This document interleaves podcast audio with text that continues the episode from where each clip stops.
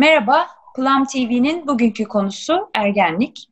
Ee, uzmanlarımız sevgili Doktor Zeynep Pınar Kohen ve sevgili Doktor Aykut Bora. Hoş geldiniz.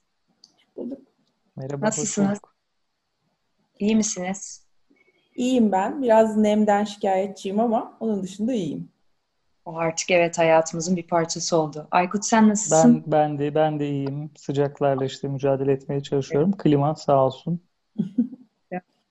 ne kadar suni olursa olsun hayatımızı kurtarıyor şu aşamada. Sen sen de iyi misin Özüm? ben de iyi olmaya çalışıyorum diyeyim. Bazı günler some days are better than others. Çok şükür sağlığımız yerinde. Bu programı çektiğimiz bir pazartesi günü tam üniversite sınavlarının ertesindeki pazartesi akşamı sizler için bu programı çekmekteyiz.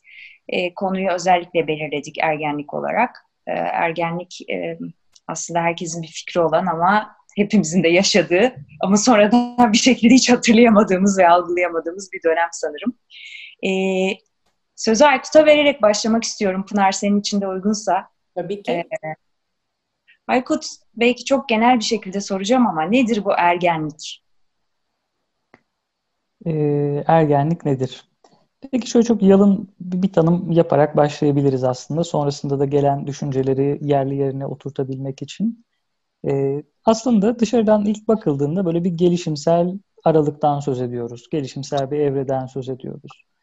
E, ilk böyle erinlik belirtilerinin başlamasıyla beraber bu yaş meselesi de tabii çok ta- tartışılıyor ama e, aşağı yukarı böyle 12-19 yaş aralığını kapsayan e, ve bir takım işte bedensel değişimlerin çok ön plana çıktığı, e, ruhsal yapılanmada bir takım farklılıkların olduğu ve o bedensel gelişimi yakalamaya çalıştığı, e, aynı zamanda işin içerisine belki bu işte fizyolojik ve ruhsal değişimlerin yanı sıra toplumsal bir takım e, belirtilerinde eşlik ettiği e, bir gelişimsel aralıktan e, söz ediyoruz. Yani ergenlik deyince e, aklımıza bu gelebilir belli bir dönemi yani aslında yani büyüme esnasında geçirdiğimiz belli bir dönem bu.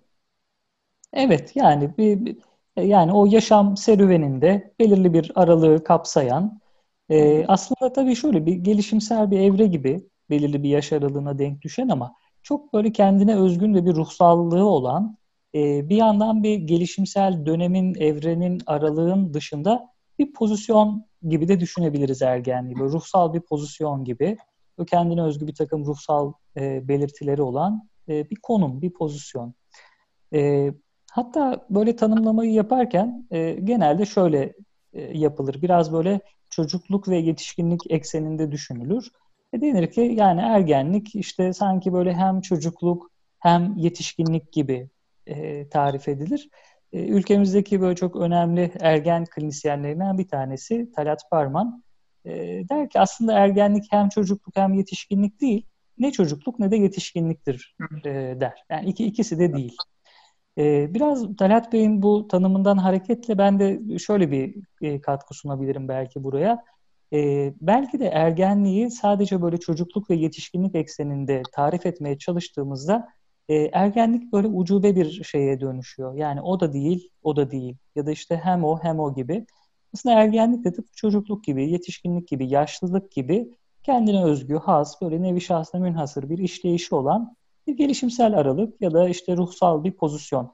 E, tanımlarken belki artık bu çocukluk ve yetişkinlik dualitesinin dışına çıkmamız gerekebilir diye düşünüyorum. Evet şimdi bu tanımı dinlerken ben bile aydınlandım. Hep kafamda çünkü böyle sanki bir geçiş o yani hani bir geçiş dönemi. Halbuki çocukluk hani bir süresi var. Ergenliğinde bir süresi var. Yetişkinliğinde bir hani sağlıklı bir süresi, uzun bir süresi olmasını ümit ediyoruz tabii. Bu e, bilimsel olarak hani veya nasıl diyeyim psikiyatrik açıdan bunun bir yaş aralığı var mı? Yani siz baktığınızda ya biz ortalama şu yaşların arasına ergenlik diyoruz dediğiniz bir yaş aralığı var mı acaba? Hı hı. E, bu tanımı verirken bahsettiğim yaş aralığı aşağı yukarı böyle mutabık olunan yaş aralığı diyebiliriz. Yani 12-19 yaş. E, fakat e, bu yaş aralığı da biraz tartışmalı bir aralık. E, çünkü biz e, artık günümüzde erken ergenlikten de söz ediyoruz. Ve aynı zamanda geç ergenlikten de söz ediyoruz. Dolayısıyla bu kabul ettiğimiz 12-19 yaş aralığı sanki başlangıç açısından biraz daha erkene bitiş açısından da biraz daha öteye e, gitmiş gibi. Ama konsensüs sağlanan aralık 12-19 yaş gibi düşünülebilir. E, bunun e, fizyolojik belirtileri olduğu zaman mı, ortaya çıktığı zaman mı biz ergenlik başladı deniyoruz? Yoksa tamamıyla ruhsal hani bazı belirtiler ve göstergeler var, onun akabinde mi ergenlik başladı deniliyor? E, şimdi aslında er, hani ergenliği başlatan ya da dışarıdan bakıldığında görünen kılan şey başlangıçta fizyolojik değişimler. Yani ilk ilk emareleri aslında daha fiziksel değişimler üzerinden işte e, oğlan çocuklarında artık testislerin e, büyümesiyle o ilk erinlik belirtisi, e, kız çocuklarında da memelerin büyümesiyle beraber fiziksel değişimlerin başladığını düşünüyoruz. Sonrasında işte eşlik eden ikinci cinsiyet özellikleri falan.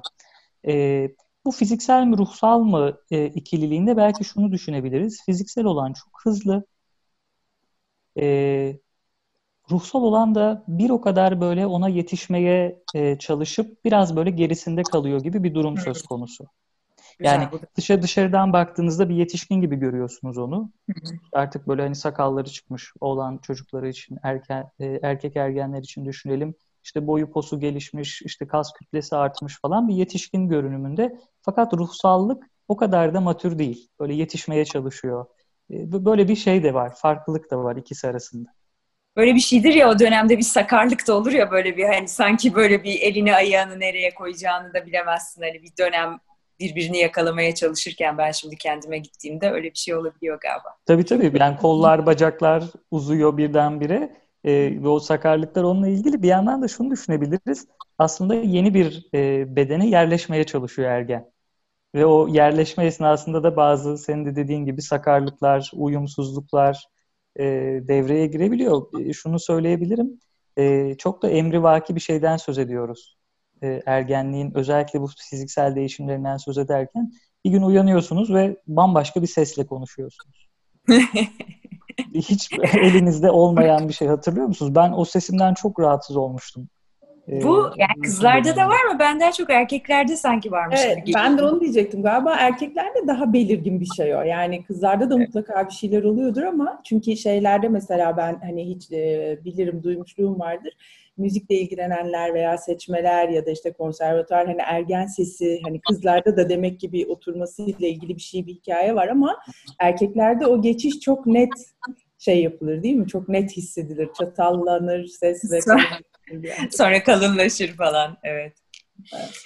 Ee, Pınar senin eklemek istediğin şeyler var mı? Ee, şöyle Aykut'un söyleyeceklerine ek olarak e, bir e, e, bir ruhsal işleyiş modeli gibi düşünmek e, ergenliği e, bir ayrı bir işleyiş modeli olan e, bir ruhsallık e, çerçevesinde ele almak e, gerekiyor. Üstelik bunun e, e, yani ergenlik sadece böyle hani başladı 12, bitti 19, ondan sonra da bitti gitti gibi değil. Hayatın belli dönemlerinde tekrar uğranabilen bir yer olarak da e, karşımıza çıkıyor esasında. Yani bir ruhsal işleyiş modeli diye ele aldığımız zaman ona benzer dönemleri hayatımızın başka ileriki yetişkinlik dönemlerinde de tekrar belki yaşayabiliyoruz. E, bu açıdan da e, ilginç bir dönem e, ergenlik. E, nörofizyolojisi falan çok ilginç gerçekten. Yani o bugün burada e, konuşmak için belki e, bilgimiz ona çok e, tamamıyla yetmeyebilir ama bilmek gerekir ki e, gerçekten her türlü yani vücudun hemen hemen her sisteminin bambaşka ve yoğun bir şekilde çalışmaya başladığı, başka yönlere doğru çalışmaya başladığı, ilerlemeye başladığı e, bir süreç ve dolayısıyla hakikaten çok şaşırtıcı olabilir yaşayan içinde. Sen e, özün konuşurken dedin ya hepimizin geçtiği filan e, ama sonra unuttuğu hani nasıl geçtiği gibi. Gerçekten ben de arada şeyi düşünüyorum. Çok da sık şey söylenir. E, bilmiyorum sizler de söyler misiniz? Biz böyle değildik ergenken diye. Yani hani biz annemizle böyle konuşmazdık. İşte babamıza böyle yapmazdık. Öğretmene böyle davranmazdık falan. Muhtemelen yapardık yani. Ben öyle düşünüyorum. Öyle yapardık gibi geliyor bana. E, yani üç aşağı beş yukarı yani gerçekten aramızda yapmayanlar tabii ki olmuş olabilir ama e, galiba biraz hatırlamıyoruz da o dönemi. Yani e, evet. bir kısmını e, herhalde hatırlamak istemiyoruz. Diğer kısmı da belki mümkün değil hatırlamamız e, gibi. Çünkü çok hızlı değişimler var. E, duygulanım falan çok değişiyor. Ve tabii kimlik bulmak gibi çok e, e, çok önemli bir meselesi var ergenlik döneminin. E, dolayısıyla üzerinde konuşulmaya, yazılıp çizilmeye çok e, müsait e, ve şey e, zengin bir e, alan, e, bir dönem oluşturuyor, dönemi oluşturuyor. Bu hani bahsettin ya Pınar, e, hani bir ruhsal olarak da bazı değişimler söz konusu diye. Alanda bunları mesela şu olur, şu olur, şu olur diye betimlemek mümkün mü? Yoksa bunlar kişiden kişiye çok değişiklik gösteren, bazı kişilerde görülüp bazı kişilerde görülmeyen geniş bir durum skalası mı? Bu her zaman e, bence bizim işimizdeki cevapların içinde her zaman var. Yani kişisel farklar her zaman vardır. Ama genel olarak o hani çan eğrisi gibi düşünürsek ortada toplanmış bir takım özelliklerden bahsedilebilir gerçekten. Hı hı. Mesela işte asi olma, değil mi? Çok gör, görülen bir şeydir. Yani söz dinlememek, arkadaş grubunun çok önemli olması, anne babanın beğenilmemesi. Ee, başka neler Aykut aklına gelen var mı? e, ruh sağlığında belirgin e, başka böyle çok bu, bu da normal, bu da normal. İşte yalan söylemeler, e, bir sürü riskli denemeler, davranışlar, belki hayatla ilgili, e, cinselliğin işin içine girmesi, bir sürü şeyin merak edilmesi, mesela işte ergenlerle çalışmayı e, ilginç ve zorlayıcı hale getiren e, noktalardan biri de odur ki işte ne bileyim sigara da deneyeyim, alkol de deneyeyim, madde de deneyeyim. E, işte gece de çıkayım, gündüz de çıkayım, işte ben şöyle gideyim dedim filan. e, gerçekten öyle yani başlarını alıp gitmeye ya da işte ne yaptıklarını yaptıktan sonra anlamaya belki. Yani yaparken o yargılamanın e, tam oturmadığı bir dönem e, ergenlik. E, dolayısıyla çok e, şeye de müsait hani böyle ne diyelim e, içine herhangi şeylerin içine çekilmeye de çok müsait oldukları bir dönem ergenler için.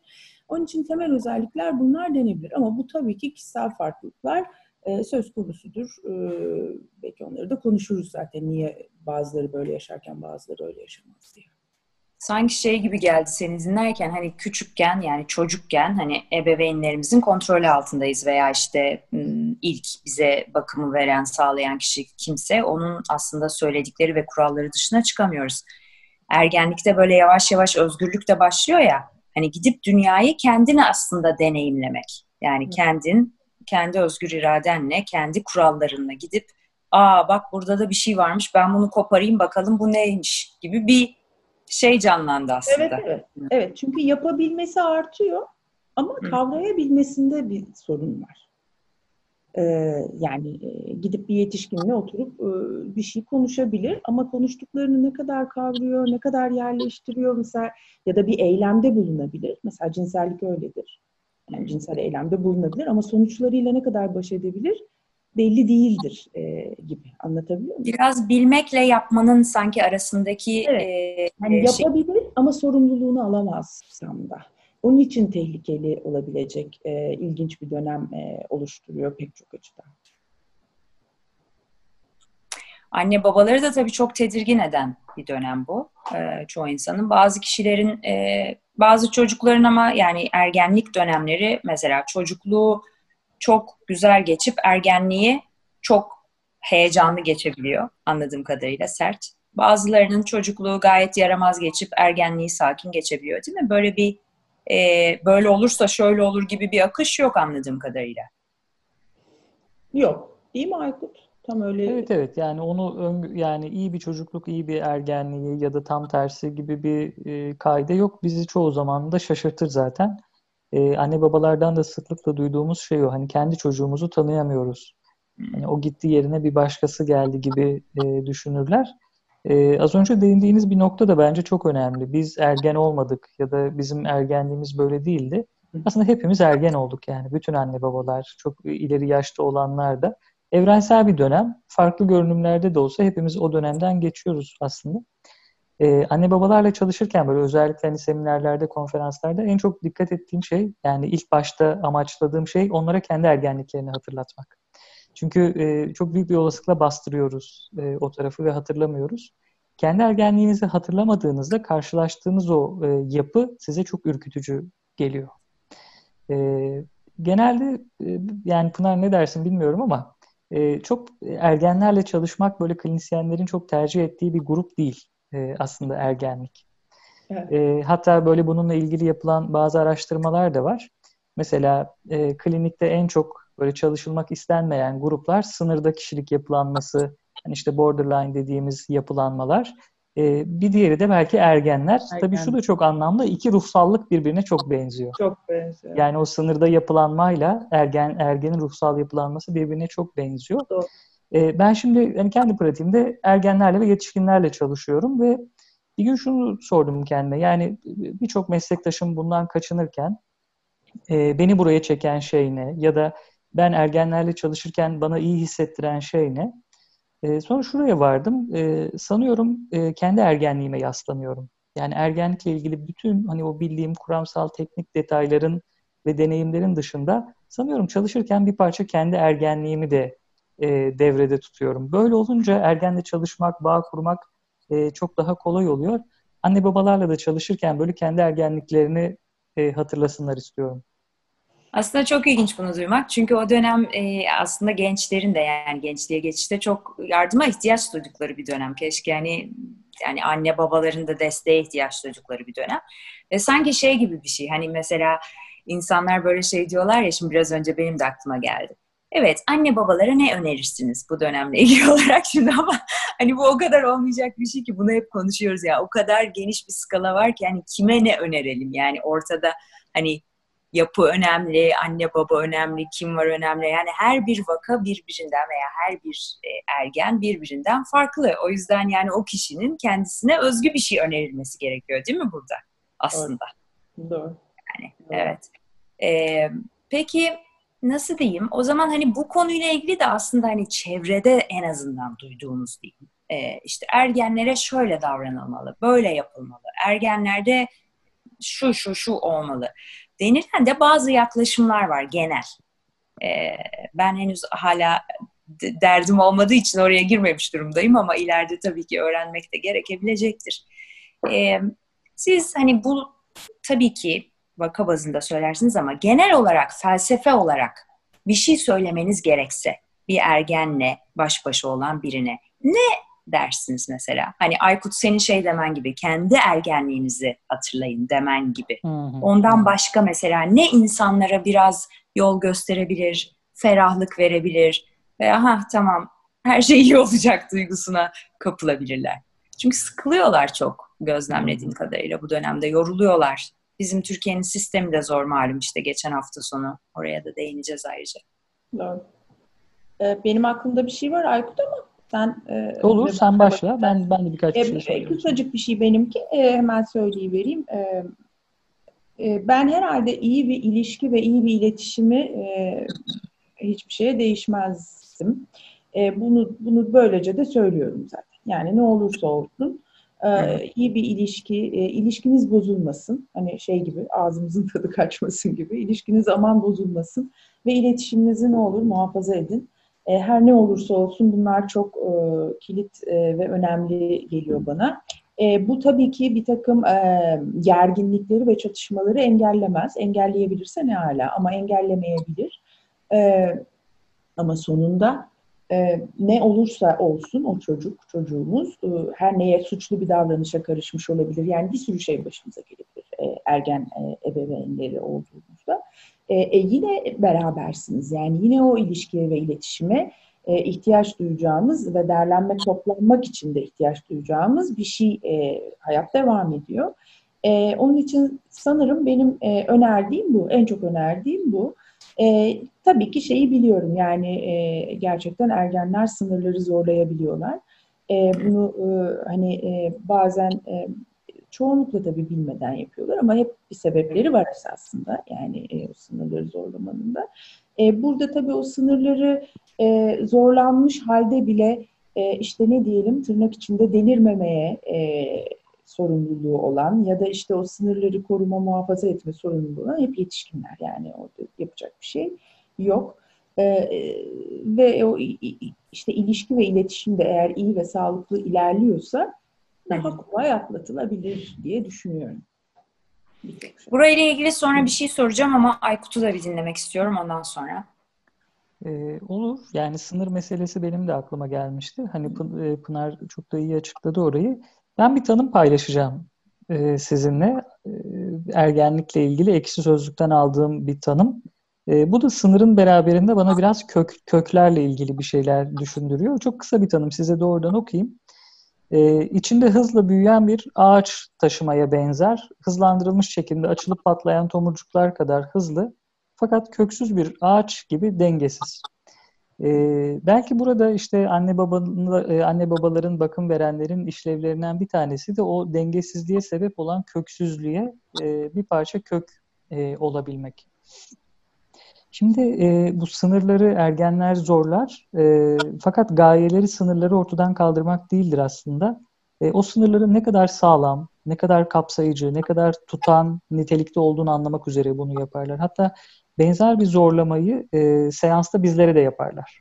İşte seansın gününü değiştirmek ister, saatini değiştirir, e, işte sıklığını değiştirmek ister. Yani çerçeve dediğimiz o psikoterapi, psikoterapi yapan kurallara yönelik bir saldırısı e, söz konusu olur bizim sınırlarımıza dair.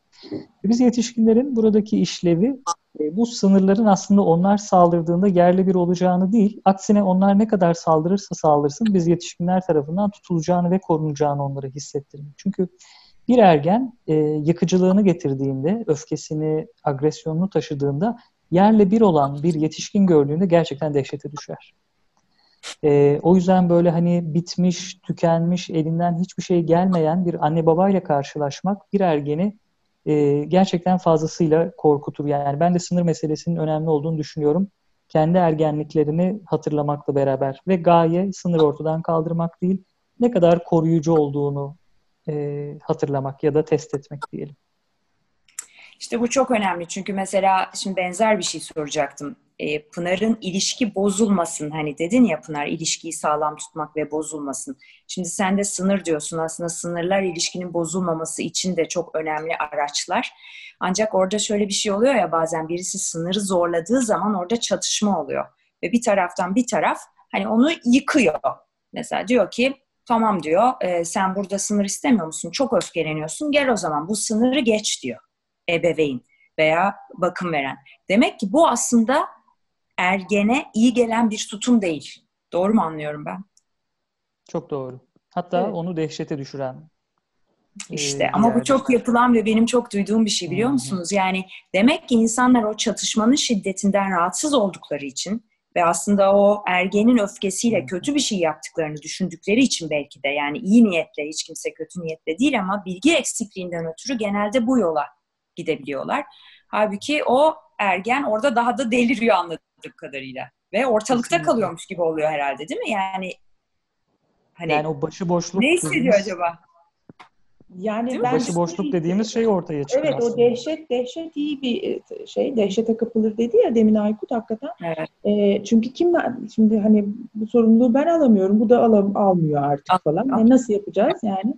Tabii ben mi patronum? Hani evet, ben mi evet, koyacağım? Yani Veya ben istersen çok katı olmasından yana da değilim ama. Yani o rigid sınırlar da hakikaten e, nasıl diyeyim o sınırı kaldırmakla ilgili kışkırtıyor ergeni bazen. Yani e, çok sert de olmamalı e, sınırlar. E, esnek sınırlar olmalı. Yani o, o kapsayıcı sınırlar lafı çok hoş.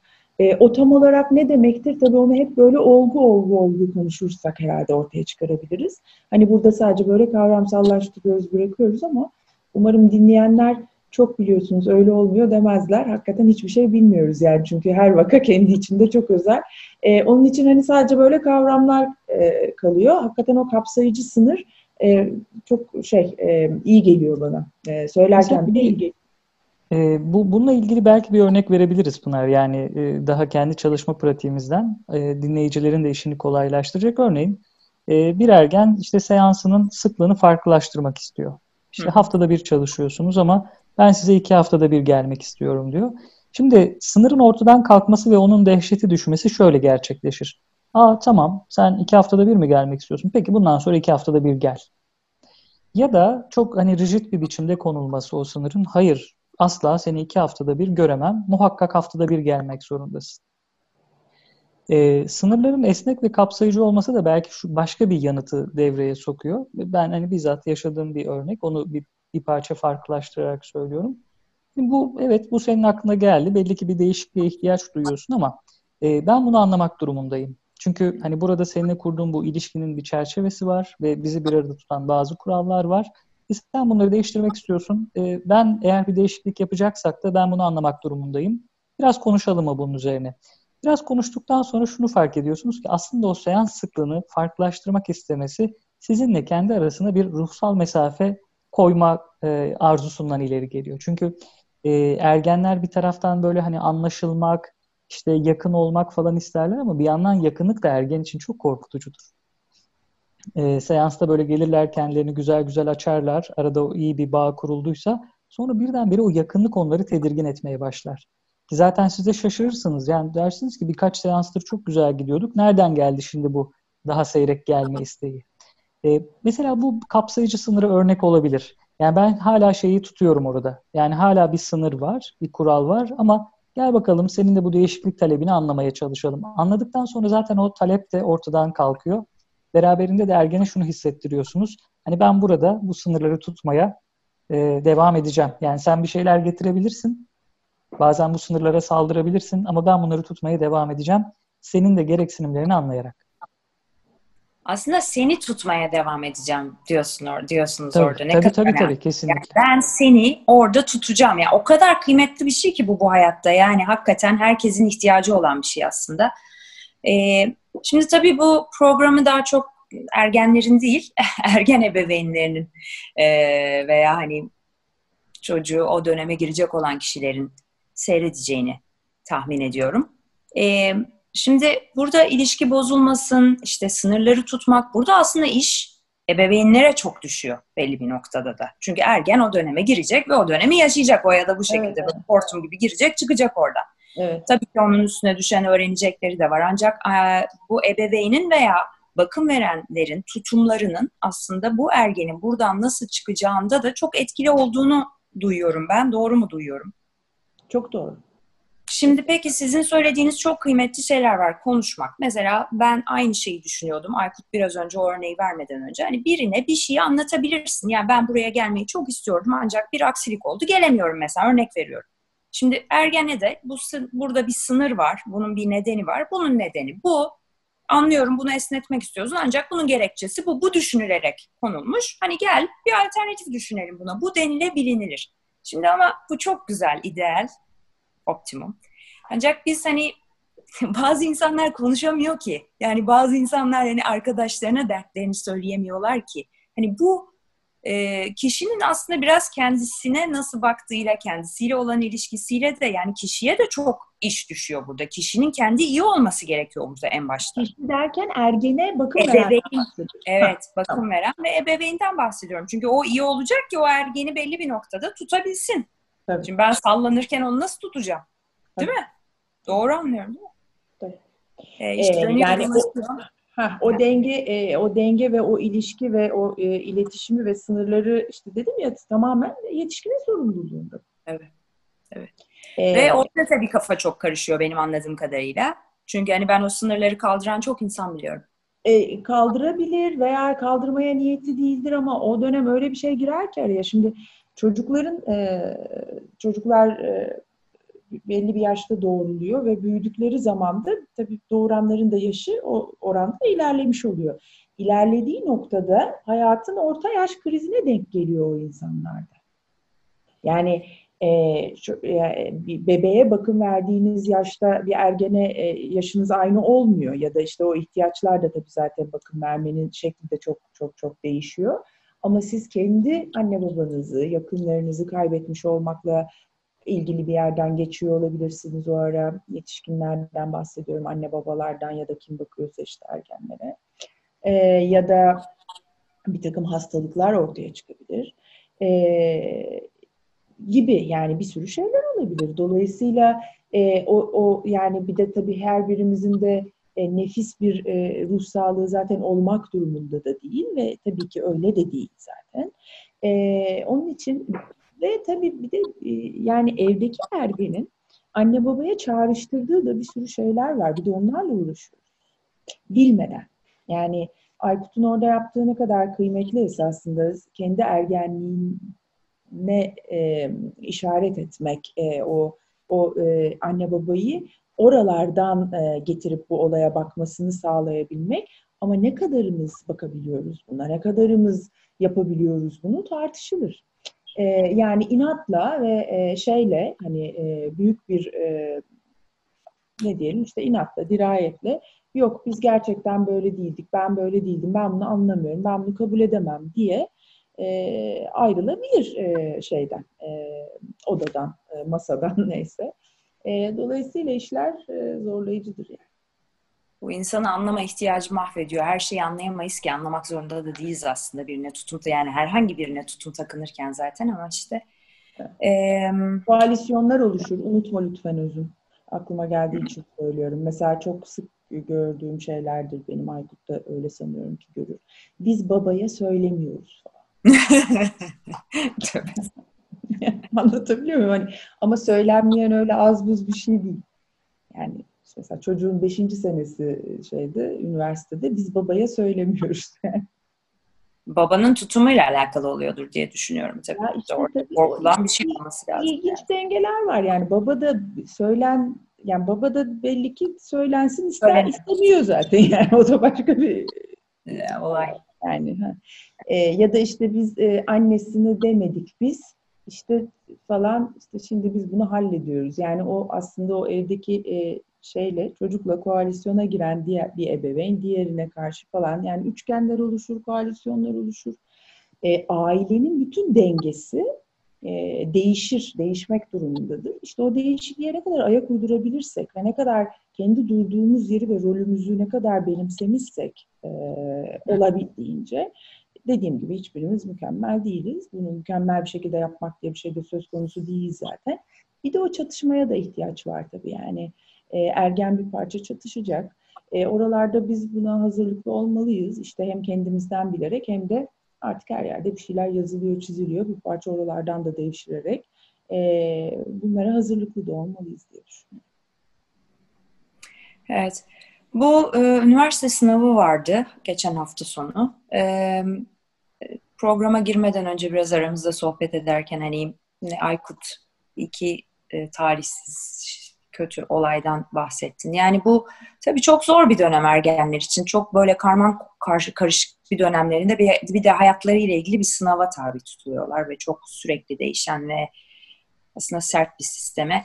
E, bununla ilgili hani görüşleriniz nedir? Yani bu uygun mu acaba? Hani bu kim bilir bu insanlara neler yapıyordur bu ergenlere diye ben merak ediyorum. Yani bizim zamanımızda da vardı tabii sınav ama hani bir ÖSS vardı. Sonra birkaç ay sonra ÖYS vardı. Şimdi galiba yeni öğrendim arka arkaya alınmış hepsi falan. Zaten zırt değişiyor sistem. Ee, siz neler gözlemliyorsunuz hani gördüğünüz için örneklerle anlatabilirseniz belki daha e, şey olur veya aydınlatıcı olur veya hani o vakaları gördüğünüzde hani bunlara ne olursa iyi oluyor bir hap yok tabii ki bunun için ama dikkatinizi çeken ve önemli gördüğünüz, kritik gördüğünüz şeyleri paylaşabilir misiniz? Bu süreçle ilgili olarak. Ee, şimdi burada aslında bu sınavla ilgili birkaç bir şey değinebiliriz. Bir tanesi şu, e, sürekli değişen bir sistem var. İşte bir yıl içerisinde bile tarihler, çocukların, işte gençlerin sorumlu olduğu konular, e, sınavın biçimi değişiyor. Yani sayısız kez değişmiştir. E, az önce sınırlardan söz ettik ya. E, hani ergen kendisini tutacak, çevreleyecek, kapsayacak sınırlara ihtiyaç duyar diye. Bir kere bu başlı başına zaten ergeni çok terörize eden bir şey. Hani sadece bu yıl yaşananlar hani bu pandemi özel falan değil. Senelerdir bu memleketin meselesi. Ve neyden, e, neye tabi tutulduklarını, işte neyden sorumlu olduklarını, ne zaman sorumlu olacaklarını bilmedikleri bir çerçeveyle karşı karşıyalar. Ve en çok ihtiyaç duydukları şeyden yoksunlar. Bir kere bu var. Bunu bunu bir yere koyalım. İkincisi ise e, aslında ergenlik temelli bütün ergen klinisyenlerinin hem fikir olduğu bir konu olduğu üzere aslında bir yaz sürecidir ergenlik. Bir kayıp ve yaz sürecidir. Peki neyin e, yasını tutar? Ergen neyi kaybetmiştir? Bunlardan bir tanesi ergen çocuksu bedenini kaybetmiştir. Yani o güzel, pürüzsüz, kusursuz, çocuksu bedenini kaybetmiştir ergenlikte. Hani emri vaki olduğundan söz ettik ya bu Kafka'nın Dönüşüm romanındaki gibi bir gün bir sabah uyanır ve bir böceğe dönüşmüş bir biçimde bulur kendisini. Ee, ve bu yeni gelen bedene yerleşmek, eski o çocuksu beden, bedeni kaybetmek e, ergen için bir, bir yas meselesidir. Bir diğeri de e, anne babasıyla o çocuklukta kurduğu yakın ilişkiyi kaybetmektedir ergen bu dönemde. Bu ikisinin temelde, bu ikisinin, bu iki kaybın yasını tutmaya çalışır. Dolayısıyla bu yaz sürecinde ergen zaten kayba karşı çok duyarlıdır e, ruhsal açıdan. O yüzden mesela ayrılıklar onu çok örseler. E, işte sevgililerinden ayrılması, bazen kendine yönelik zarar verecek girişimlerde bulunur, intihara teşebbüs eder, bedenini yaralar falan gibi. E, bu açıdan bakıldığında sınav ya da sınavın onda çağrıştırdıkları da aslında kayıpla çok yakından alakalı. Mesela e, bir haber okudum bu e, programa başlamadan önce de. Sınavda işte istifra etmiş ve çıkarılmış. Sonra tekrar sınava alınmamış eğer haber e, bu şekildeyse. E, sonra eve gittiğinde kendisini e, vurmuş, intihar etmiş bir, bir ergen. Kayıplar bu dönemde hani belki biz yetişkin ruh sağlığında çok daha kolay absorbe edebilirken ergen için çok çok zor e, böylesi bir kaybı kapsamak. Tabii hepsinde aynı tezahürde gerçekleşmiyor ama hele de ruhsallık daha fazla kırılgansa, e, erken dönem travmaları, böyle hani bebeklik, çocukluk dönemine ait gelişimsel travmaları çok yoğunsa kaybı tolere etmek e, ergen için çok daha zor e, oluyor bu dönemde. Dolayısıyla sistemin, e, işte devletin, hükümetlerin, bununla ilgili bürokrasinin bütün bu ruhsallığı göz önünde bulundurarak bir sistem inşa etmesi gerekir. Yani elbette ki bazı şeyler hani güncellenir, değişir falan ama muhatap oldukları e, kitlenin ruhsallığının çok kırılgan olduğunu, kayba karşı çok duyarlı olduğunu ve kendilerini tutacak sağlam bir çerçeveye ihtiyaç duyduklarını bilerek bir sınav sistemi hazırlanmasının ben çok önemli olduğunu düşünüyorum. Çok önemli bir şey söylüyorsun yani hakikaten ne kadar gencecik insanlar düşünsenize yani. Ee, tabii ebeveynler de o yüzden tabii çok kaygılanıyorlar haklı olarak yani evlatları. Hani bütün emekleri, çabaları bir sınava giriliyor. Sonra işte bütün hayatları belirleniyor ona göre. Çok e, erken bir dönemde de oluyor tabii bu. Hani şimdi geri dönüp baktığımızda ergenlik o kadar hani hakikaten toyluk ve gençlik var ki o dönemde yani hani e, o yüzden. Pınar senin eklemek istediğin bir şey var mı? Şimdi şöyle, e, çok tabii ki yani sonsuz katılıyorum bunlara e, bu kısmına ekleyeceğim hiçbir şey yok ama bir yandan da bizim şöyle bir gerçeğimiz var. Biz yani dünyanın da öyle bir yani sınav var yani sınavlar olacak. E, burada sanıyorum e, anne babalar e, ergenden dolayı panik olmuyor. Ergenler anne babalardan dolayı da bir parça panik oluyor. Hmm. Yani e, o sınavları e, anne babaların nasıl karşıladığı, nasıl bir e, yük olarak da ergene yansıttığı veya kendileri ben hiç hiçbir şey söylemiyorum ama biz şu an kapı çalmayı bıraktık bir buçuk senedir filan tadında yaşayan e, aileler, e, işte gerçekten çocuğun kapasitesini her, hepimiz üç aşağı beş yukarı bir kere e, anne baba isek eğer e, bir parça e, sahip olduğumuz kendi çocuğumuzun doğurmakla da ilgili değil bu bakım verdiğimiz çocuğumuzun sınır ve kapasitesi hakkında bilgi sahibi olmalıyız diye ee, ve yani e, bunları bu, bu şekilde yönlendirmek gerekir. Yani sistemin işleyişiyle ilgili biz e, bizim kulaklarımız şeyi duydu. Ee, hangi yılda hatırlamıyorum. Bir sınav yapacağız, çalışmaya devam etsinler dendi bu memlekette. Yani hani sınav nasıl olacak, bu seferki sistem nasıl, işte iki oturum mu, üç oturum mu, üç ay sonra mı bilmem ne mi, hiçbir şey belli değil bir üniversite sınavı olacak, çalışmaya devam etsinler. Tabii ki bu kadar muğlak bir şey çok sıkıntılı ve hemen hedef yitirilebiliyor. Ergenler açısından çok korkunç. Ama ben ailelerin de buralarda çok da her zaman e, çok iyi e, burayı yönetebildiğini e, düşünmüyorum. E, e çünkü üniversite sınavının bir de şöyle bir güzelliği var esasında. Yani mesela bu dediğim kolej sınavlarında yok. Kolej sınavlarında o sene girdiniz, ne yaptınız? Yaptınız. Ben seneye bir daha gireyim.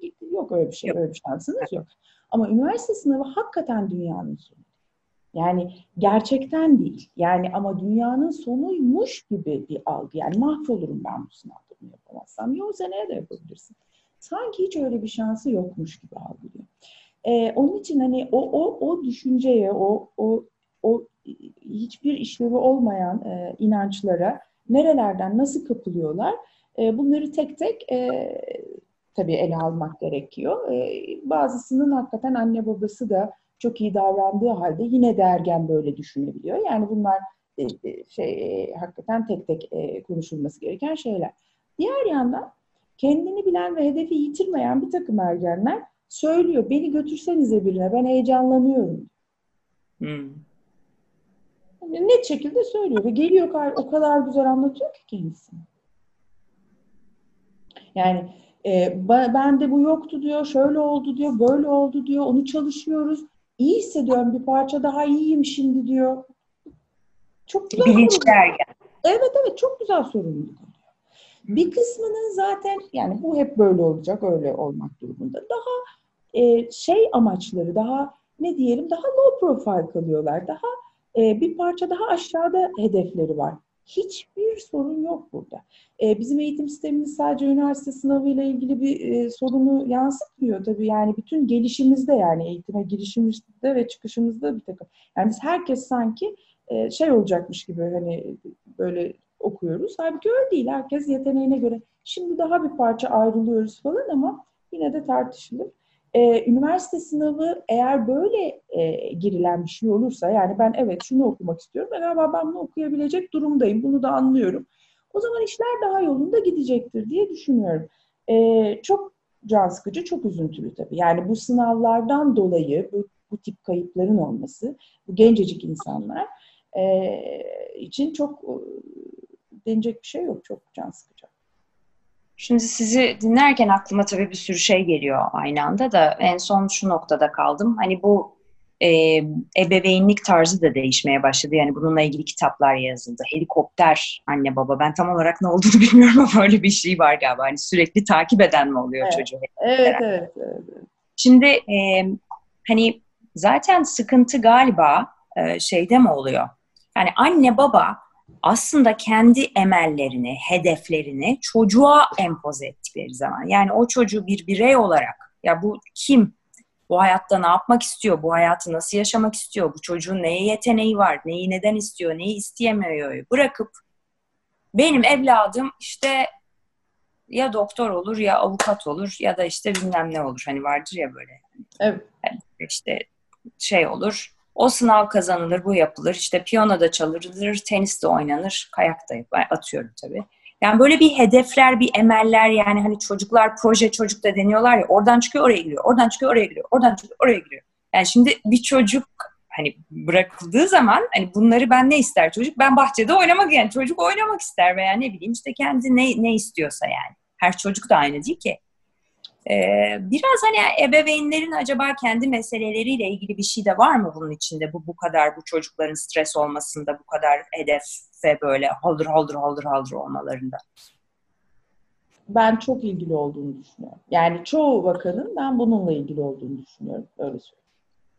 Ee, çoğu vakanın da bunun tam tersi hiç ilgisiz olmadıklarıyla ilgili olduğunu düşünüyorum. Yani e, anlatabiliyor muyum? O aradaki tavırdaki yani işte o kendi şaşkınlığını, kendi bilmezliğini de aslında e, çocuğuyla paylaşabilen ve beraberce çözüm arama cesaretinde ya hadi ya heyecanlanıyor musun dur ne yapalım birini duydum gidelim mi biraz anlat bakayım nasıl heyecanlanıyorsun falan tadında onunla heyecanlanarak ve çözüm arayarak çözebilme e, cesaretinde ve e, gücünde olan ebeveynlerin bu noktada daha az olduğunu düşünüyorum. E, dolayısıyla dediğinle bence çok alakalı. Bir de tabii e, danışmaya gittikleri kişinin söylediklerini beğenmeyen ebeveynler var biliyorsunuz. Hani hoşlarına giden, gitmeyen bir şey olduğunda bu işte. Hani Tabii, e, e, şeyler söylerler mesela. Siz öyle dediniz ama öyle değil, öyle düşünmüyorum ben. Öyle değil. o da istiyor çok falan yani hani gibi. Bu psikoloji konusunda beni en çok düşündüren şeylerden hani bunu ara sıra söylüyorum zaten. Plum'da da dile getirmeyi çok seviyorum. Hani bir ortopediste şey demek gibi bir şey yani bacağınız kırılmış hanımefendi. Yok yok o bacağı kırılmamıştır o kırılmamıştır siz yanlış biliyorsunuz onu. hani gibi bir şey yani bu hani hakikaten hiçbir alanda böyle bir şey yok yani. Bu ruhsal alanda böyle bir olay var. Tabii ki hani psikoloji çok karmaşık. Siz de hep dile getiriyorsunuz. Tabii ki her şeyi bilmiyoruz ama hani şunu da biliyoruz. Sizin eğitiminiz, geldiğiniz nokta, gördüğünüz vaka sayısıyla zaten hani doktorlar öyledir ya bir, birisi içeri girdiği zaman aslında ilk başta bir aklınızda bir şey belirir ama onun teşhisini iyi koymak için devamını yaparsınız. Yani hani bu çok bilinen bir şeydir. ama işte bu e, psikoloji söz konusu olduğunda hani en iyi gelen biliyor. Öyle de bir durum Gör, var. Görün, görünmeyen bir şey ya.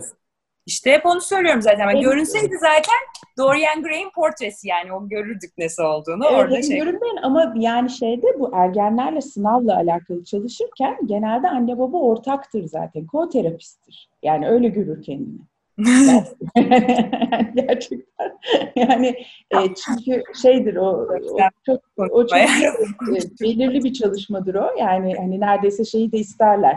Yani hani 12 haftamız var ne zaman halledersiniz bunu falan gibi yani böyle hani saat bile sorarlar ve şeydir e, anne baba tabii ki önemlidir yani e, çalışmaların her birinde bu e, kaygı çalışmalarında da e, ama hani ko-terapist gibi davranır. Yani siz öyle dediniz ama bu öyle yapmadı. Bilmem neyi yapamıyor bence. Ben bilmiyorum. Bir söyleyeyim dedim falan. Arkadan telefon açarlar falan.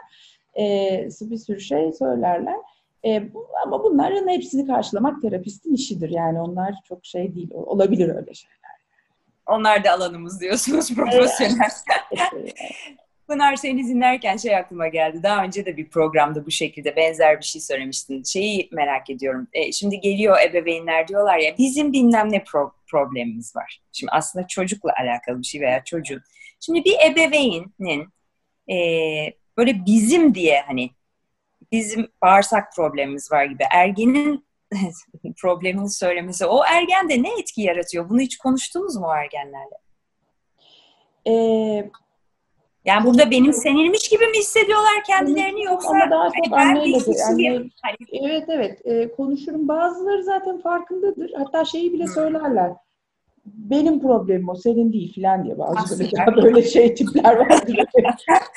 Sonra bu çocuk niye böyle oldu tabii. Bazıları çok zaten boyun eğicidir. Hani sen ne düşünüyorsun? Böyle söylüyor annen falan derim mesela. Öyle doğru falan diye. Ama ondan sonra mesela teke tek kaldığımızda çoğunlukla hepsi işlerin gidişinde bir aksilik olduğunu aslında farkındadır. Ee, orada olmayı kendisi istemeyenler bazen e, sıkıntı yaratır. Çünkü ergenler, ergenlerle çalışmada bir de öyle bir mesele var. Kendi adıma beni en çok zorlayan şey odur.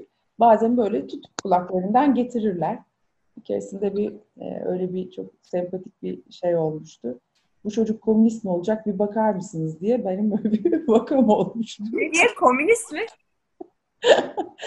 ben de ona bakamam ama isterseniz biraz konuşurum hani bakayım hani çocuk nasıl gidiyor falan gibi. Yani çok ilginç şeyler isteyerek hakikaten çok e, net isteklerle e, başvurabilirler. Şimdi normalde te, e, psikoterapi sürecinde bu anne babalar e, işte e, bizim sizin işte bilmem ne falan bunların siz bir şeyi hakikaten görürsünüz geldikleri zaman veya ilk seansın sonunda da bir fikriniz, bir hipoteziniz olabilir konuyla alakalı.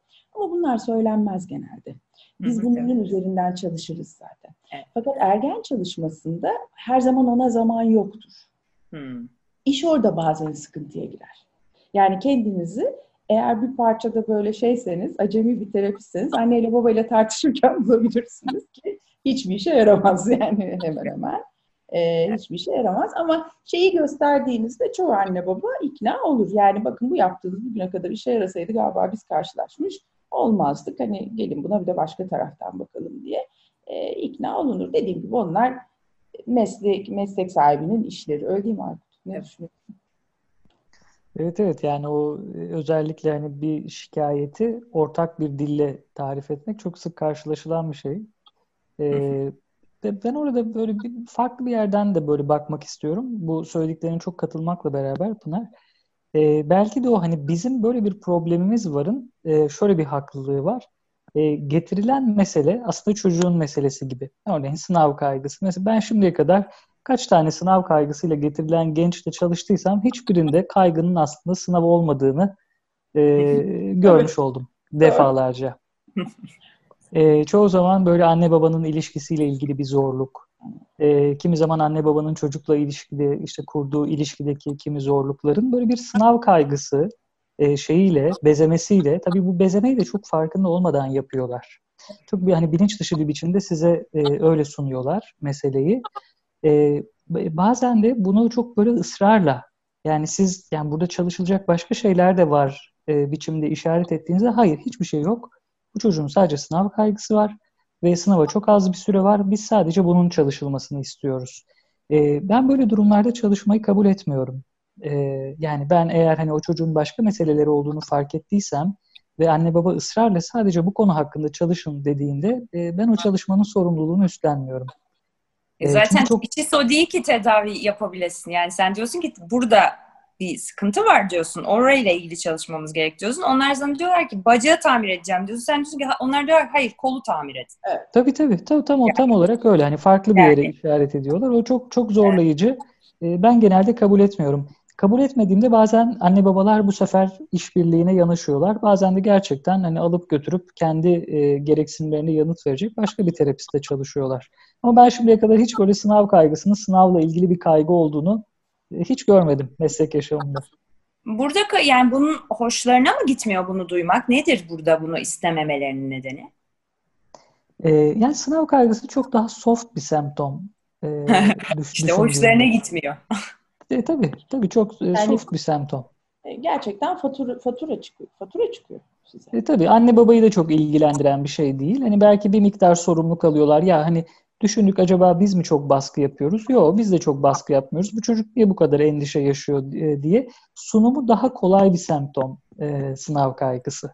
Ardında birçok şeyi de böyle kolaylıkla gizleyebiliyor. E, ben şöyle düşünüyorum. Az önce konuştuklarınıza da biraz gönderme yaparak e, anne babalık e, aktarılan bir şey. Şimdi Pınar'ın da doktora da çalışma konusu buydu. Kuşaklar arası aktarım üzerine çalışmıştı. E, aktarılan bir şey. İsterseniz anne babanızın aynısını yapın. Yani aktarım illa bu şekilde olmak zorunda değil. İsterseniz tam tersini yapın. Her iki olasılıkta da ebeveynlik aktarılan bir şey. Dolayısıyla çocuğun her gelişim evresinde de e, ebeveynin kendi ebeveyniyle e, işte kurduğu o ilişkideki çatışmalar, e, işte çıkmazlar, örselenmeler falan tekrar gün yüzüne çıkıyor. Fakat bu sefer e, özneler e, farklılaşıyor ama özdeki mesele aslında aynı. E, ben bunun da çok böyle doğal ve anlaşılır olduğunu düşünüyorum. Yani çocuk büyütürken aslında anne baba zaman zaman böyle çok salınarak kendi çocukluğuna, ergenliğine, gençliğine, anne babasıyla kurduğu ilişkiye gidiyor. E, o yüzden sadece sınav kaygısını sınav ekseninde çalışmak e, çok zor. Yani bir bakıyorsunuz ki aslında o çocuğun sınav kaygısı falan değil. O annenin işte e, atıyorum kendi gençlik dönemine ilişkin bir krizin e, projeksiyonu.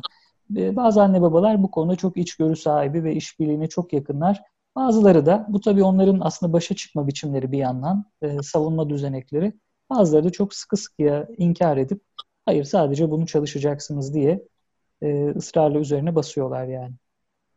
Benim şimdi hı, pardon Pınar sen devam et lütfen. Özür, özür dilerim e, kısacık e, ba, e, şeyi e, Aykut'un dediği çok doğru. E, ailedeki disfonksiyonun çocukta sınav zamanı ürettiği semptomda somutlaştığını görürüz.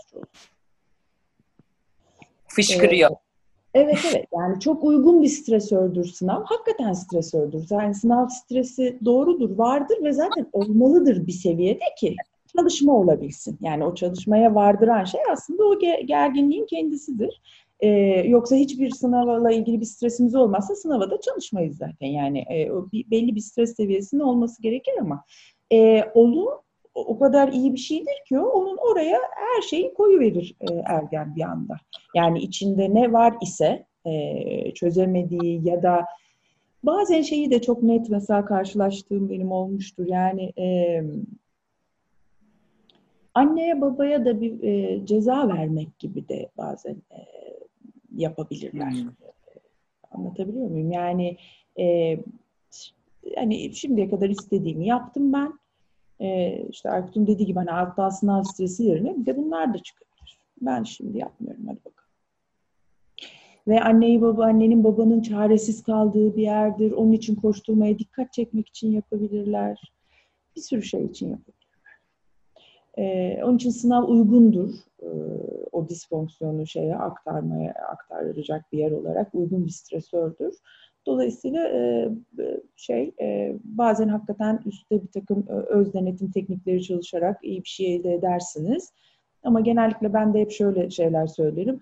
Biz şimdi çalışalım bildiğimiz gibi ama sen sınavdan sonra da bana gelebilirsen çok iyi olur aslında gibi. Yani e, şeyleri e, söylediğim olmuş. Ee, bir şey soracağım. Genç yani ergenler bunu bu hani bazen dedin ya cezalandırırlar. Bunu bilinçli bir şekilde mi yaparlar yoksa hani bir şey yaptıklarında bunun etkilerini görüp ha bu da işe yarıyormuş gibi mi? Çok şey bir sorusu oldu. Yani tek bir cevabı olmayabilir ama. Bazen kısmen bilinçlidir. Hmm. Ee, bazen hiç öyle değildir. Yani gerçekten çalışıyorum, hiç vallahi olmuyordur. Hakikaten olmuyordur. Hakikaten gerçekten çalışıyordur. Bazıları söylerler. Hmm. Ee, yani daha böyle şeyler vardır. Ee, ne diyelim? Daha manipülatif olanları vardır.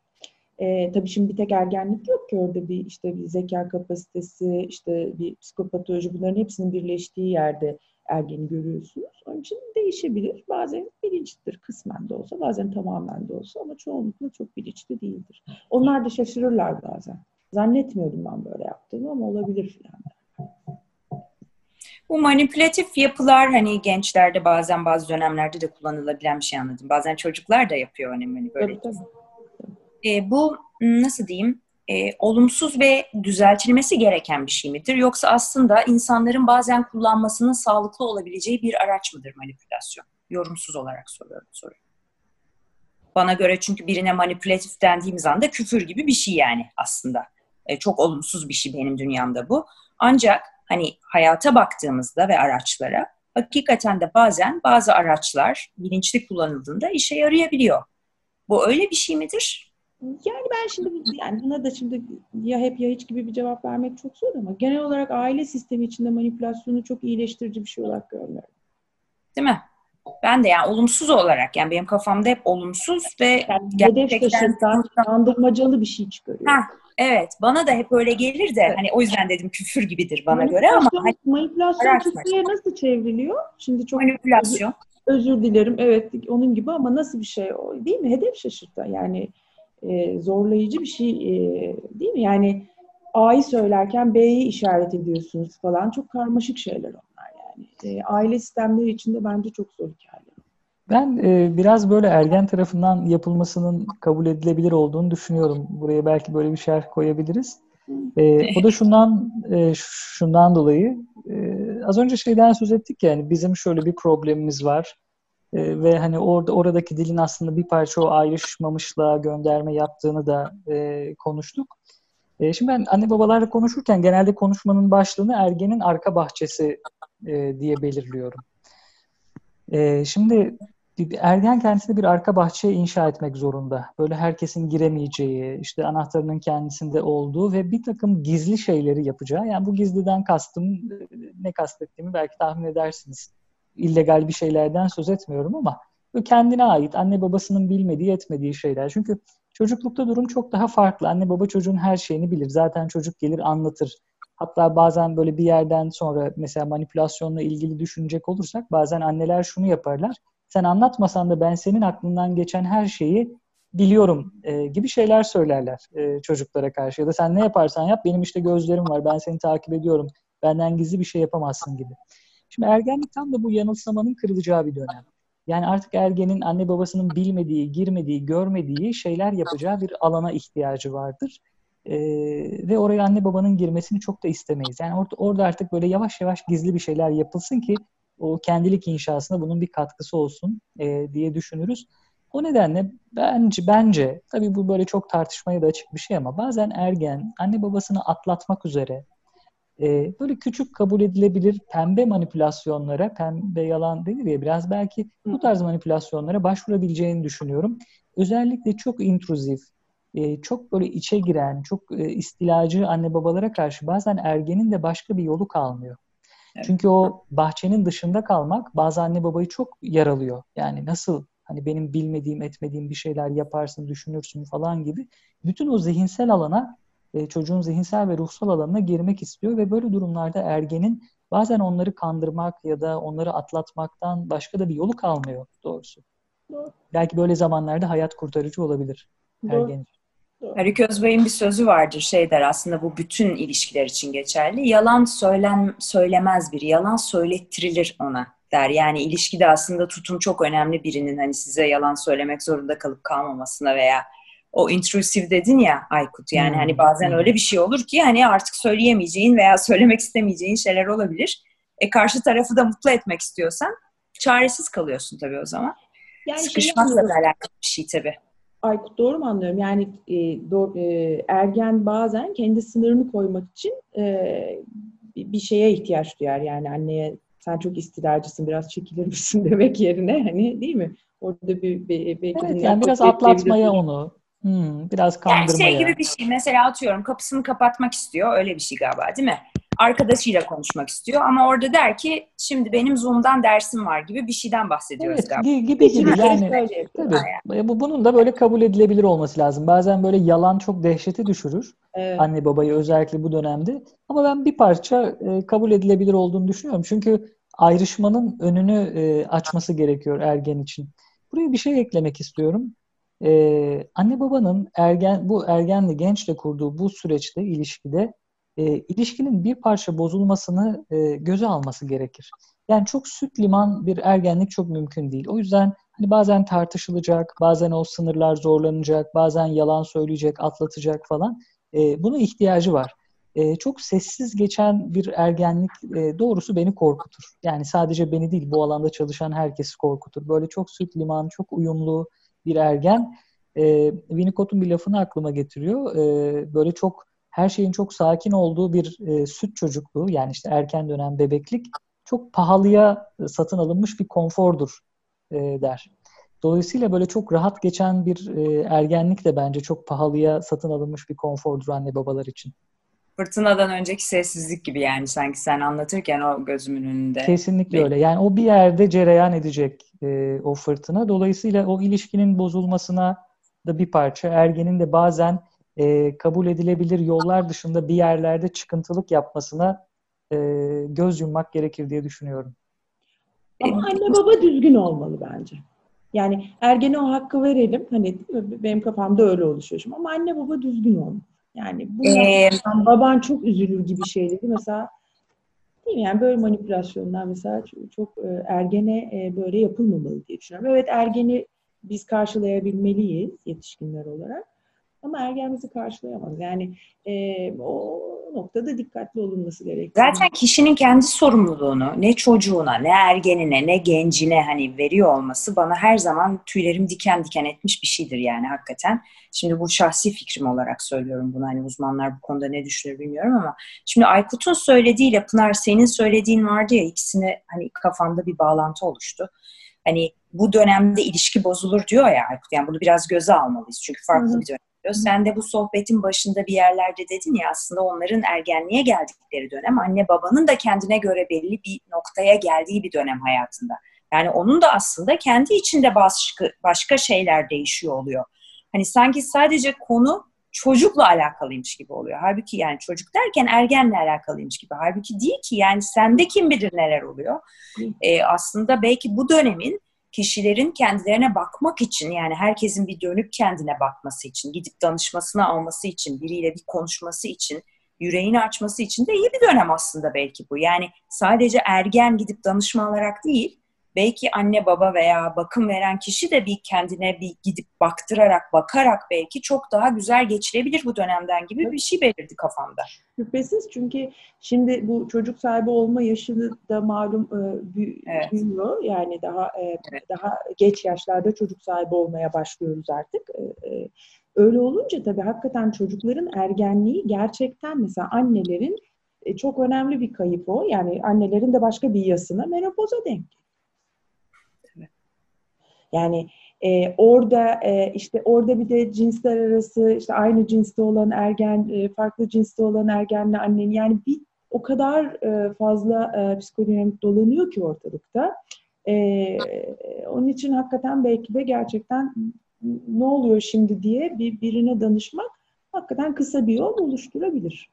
Yani yani donanımlı bir şekilde ilerlemekte anladığım kadarıyla fayda var bu dönemde. Yani sadece ergenin üzerine değil. Hani bak bu ilişki bozuluyor ama bu hepimizle alakalı bir şey belli ki. Çünkü hepimiz bir dönemden geçiyoruz sadece bu ergen değil.